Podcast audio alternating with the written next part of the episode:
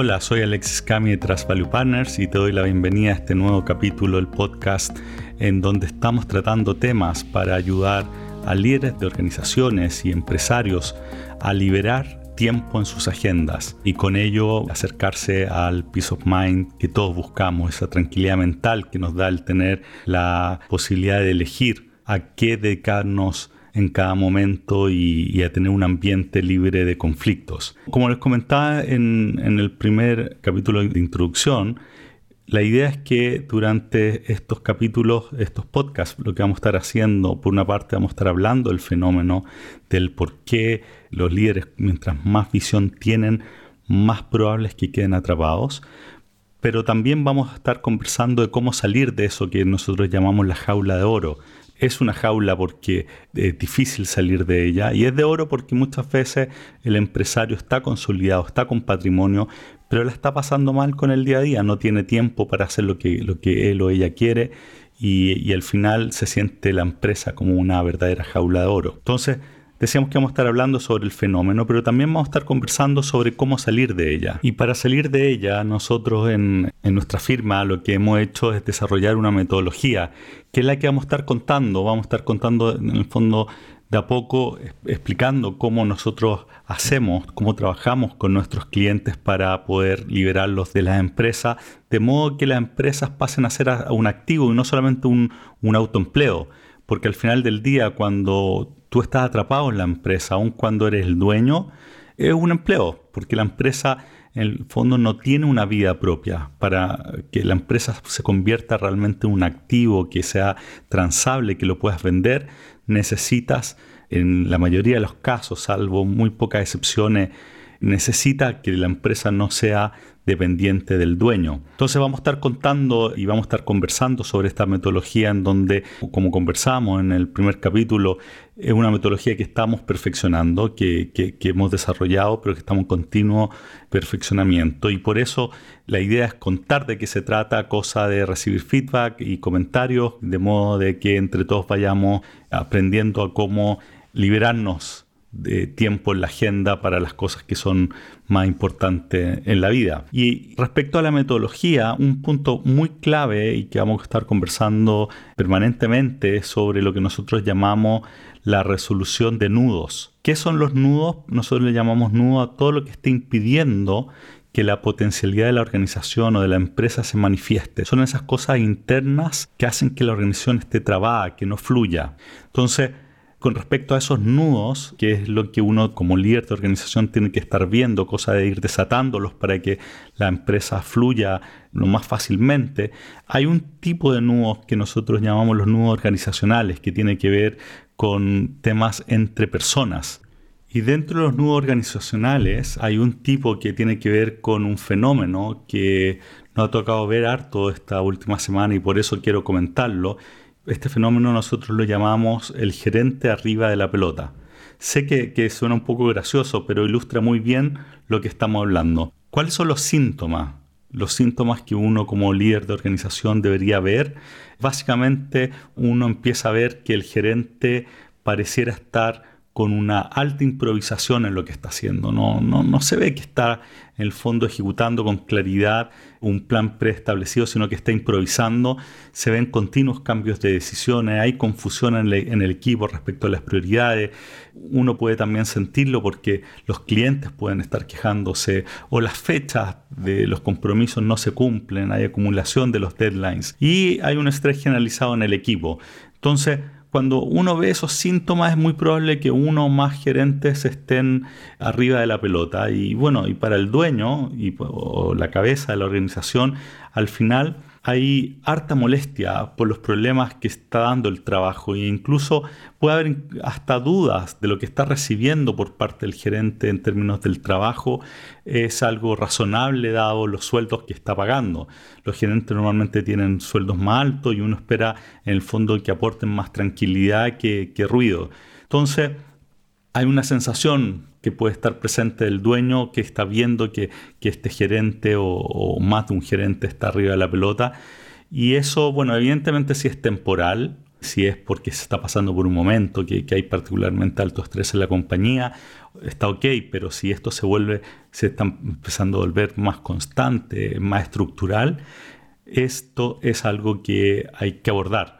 ¿Por qué? Básicamente por dos razones. Primero, porque hay una evidente pérdida de valor, hay pérdida en términos de negocio y eventualmente ya sea voluntario o involuntariamente, esta es una situación que no es sostenible en el tiempo y que puede terminar con el gerente saliendo de la empresa, ya sea por decisión, como decía, de él o ella o, del dueño, en cuyo caso se pierde, si es que es un buen gerente, se pierde el capital invertido. Y la segunda razón por qué es importante es porque atenta directamente contra el peace of mind del dueño, que es lo que estamos en el fondo tratando de lograr. ¿Por qué estoy trayendo este tema hoy día? Es básicamente porque parte importante del trabajo que hay que hacer para poder liberarse del día a día es un cambio en la mentalidad, en el mindset, en el fondo, en cómo, cómo el dueño o el líder de la organización mira las cosas y en particular en este caso tiene que ver con a qué cosas el dueño tiene sentido que se involucre. Estamos tratando de liberar agenda, entonces lo que implica eso es que hay que elegir muy bien en qué cosas este dueño, el dueño o, el líder de la organización tiene que elegir ocupar su tiempo. Y el punto que quiero hacer acá es que este es uno de los temas donde sí es, importante que se involucre porque es, necesario hacer un buen diagnóstico. ¿Cuál es el problema de fondo en este fenómeno? Es que el gerente está sin control de su agenda. Y cuando el gerente no tiene control de su agenda,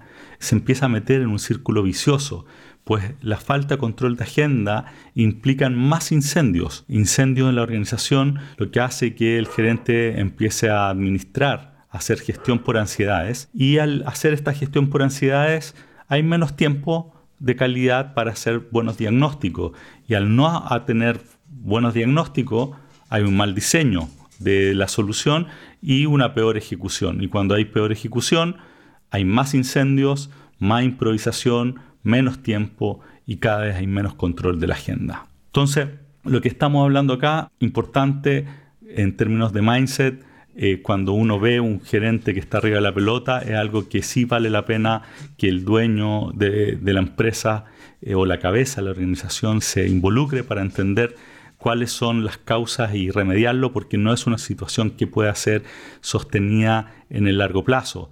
Yo sé que, y me ha tocado con, con dueños de empresa que lo ven con buenos ojos cuando ven al gerente estresado y corriendo de un lado para otro.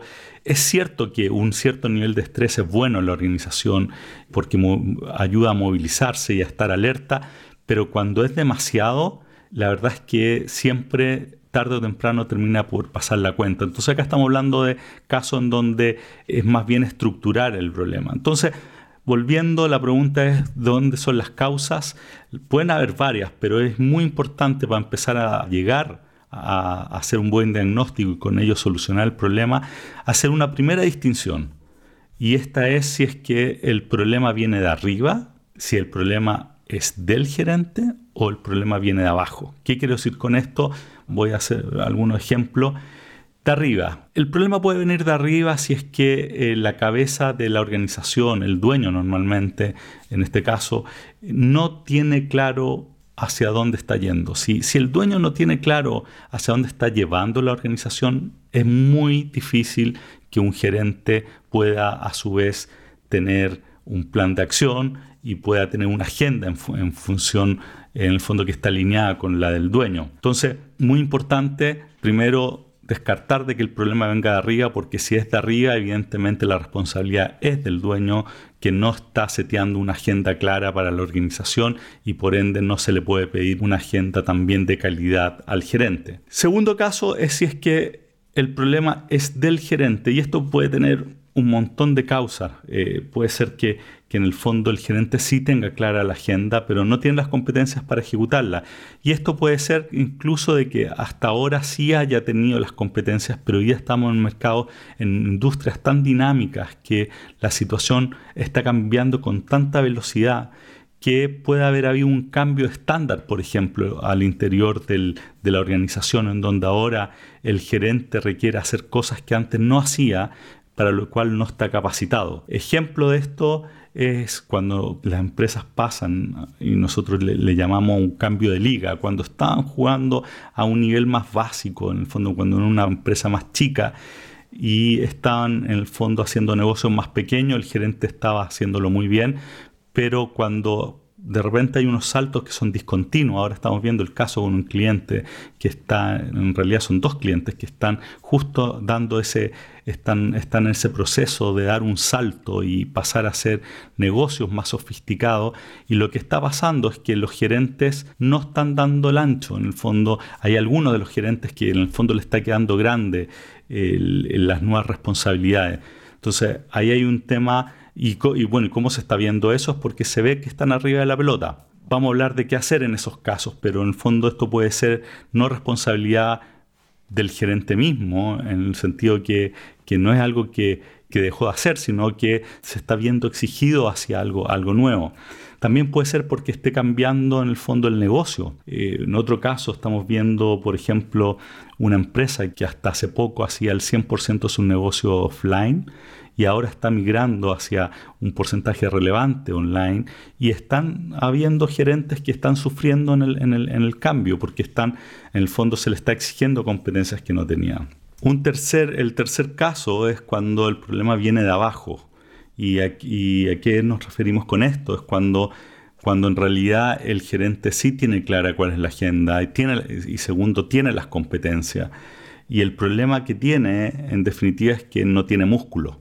En el fondo, esto se da, por ejemplo, cuando la empresa está creciendo y se le pide, en el fondo, una, capacidad de delivery más alta a una determinada área y el gerente no puede hacerlo porque no tiene manos, no tiene suficiente mano y lo que está haciendo él está bajando a él o ella a suplir parte de la ejecución y con eso en el fondo tiene que consumir tiempo valioso su agenda y hace que entre en este círculo vicioso. Muchas veces sobre todo los gerentes de, alto performance, no van a levantar rápidamente la falta de equipo porque se ve como en el fondo como que no, fuesen capaces de, sacar adelante el trabajo. Entonces uno tiene que, mirarlo con, bastante cuidado de si, si es esto, este es el problema. En otros casos es justo al revés. Eh, hay gerentes en el fondo que se van por lo fácil y que lo que quieren siempre es tener más equipo, pero al final en el fondo, cualquiera puede matar una, mosca con una bazuca, ¿no? La, gracia acá es que el equipo esté bien dimensionado y que no haya exceso de personal para realizar lo que hay que hacer. Ahora, ¿cómo solucionar esto? Bueno, va a depender definitivamente cuál sea la causa que esté generando este, este fenómeno, pero si el problema viene de arriba, y esto es algo que, es relativamente fácil de, de ver, porque cuando, cuando uno en el fondo se sienta con el gerente a, entender cómo está priorizando, cómo está eligiendo a qué dedicarle tiempo o qué actividad tiene prioridad sobre otra. Y uno, ahí puede chequear si es que el criterio que está utilizando está alineado con el criterio que uno utilizaría. Es decir, si el dueño estuviese en el lugar del gerente, debería estar ocupando debería estar priorizando de, manera similar a cómo lo está haciendo el gerente. Si hay diferencia ahí, hay un problema de agenda. Hay un problema de agenda que es importante entender, cosa que el gerente tenga claro cuáles son las prioridades de empresa y que actúe de acorde con ello. Ahora, si el problema es de él o de ella, en el fondo acá lo que estamos hablando es que hay, una, hay competencias que están faltando ahora en esta, para que haga un buen desempeño.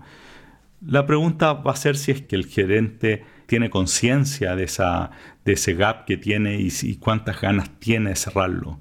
Porque si no está consciente o no tiene ganas de cerrarlo, es un problema aparte y va a ser difícil de que pueda en el fondo cumplir las expectativas que se, tienen ahora con, con el cargo.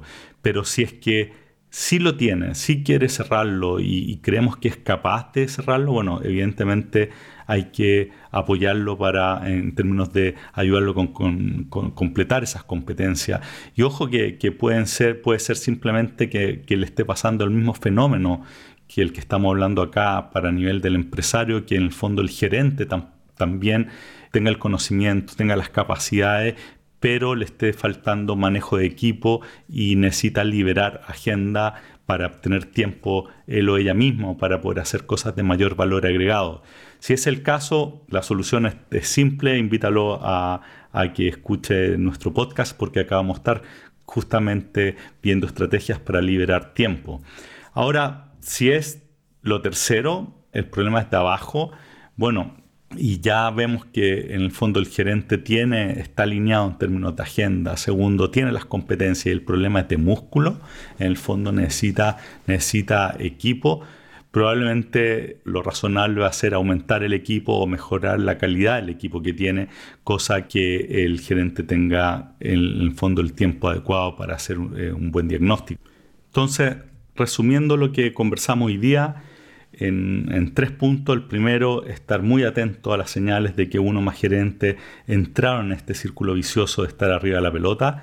Ya conversamos largamente que este, esto es algo que, que no es bueno y que no es sostenible en largo plazo, entonces esto es algo que sí hay que mirar y por eso el segundo punto que es tomar conciencia que normalmente para salir de este círculo vicioso se requiere el involucramiento del líder o dueño de la empresa para hacer el diagnóstico correcto. Y tercero, estar abierto a hacer los cambios necesarios que haya que hacer para romper este círculo y qué cambios va a depender de cuál de los tres casos estamos hablando. Si el problema viene de arriba, el cambio lo tiene que hacer uno mismo, como dueño de empresa, en el fondo, en términos de explicitar la agenda, de, pasar más tiempo explicando y, asegurándose que los criterios que están ocupando los gerentes sean congruentes con los criterios que queremos tener como empresa para definir a qué dedicar más tiempo y a qué menos. En lo mismo si es que el caso es el segundo que hablamos, que es un problema de, competencias del gerente, ahí el, tema es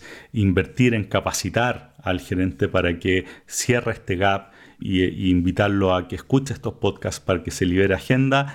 Y si el caso es, el problema que viene de abajo, bueno, hay que mejorar lo que llamamos el músculo, ¿cierto? La capacidad de ejecución, cosa que el gerente pueda mantener, en el fondo pueda dar el output que, está requiriendo la empresa en estos momentos. Así, si hace esto, eh, nosotros vamos a estar hablando en más detalle más adelante de cada uno de estos casos, pero si uno hace esto, esto claramente va a ayudar a que los gerentes se bajen de la pelota y con eso aumente el peace of mind, la tranquilidad mental del dueño.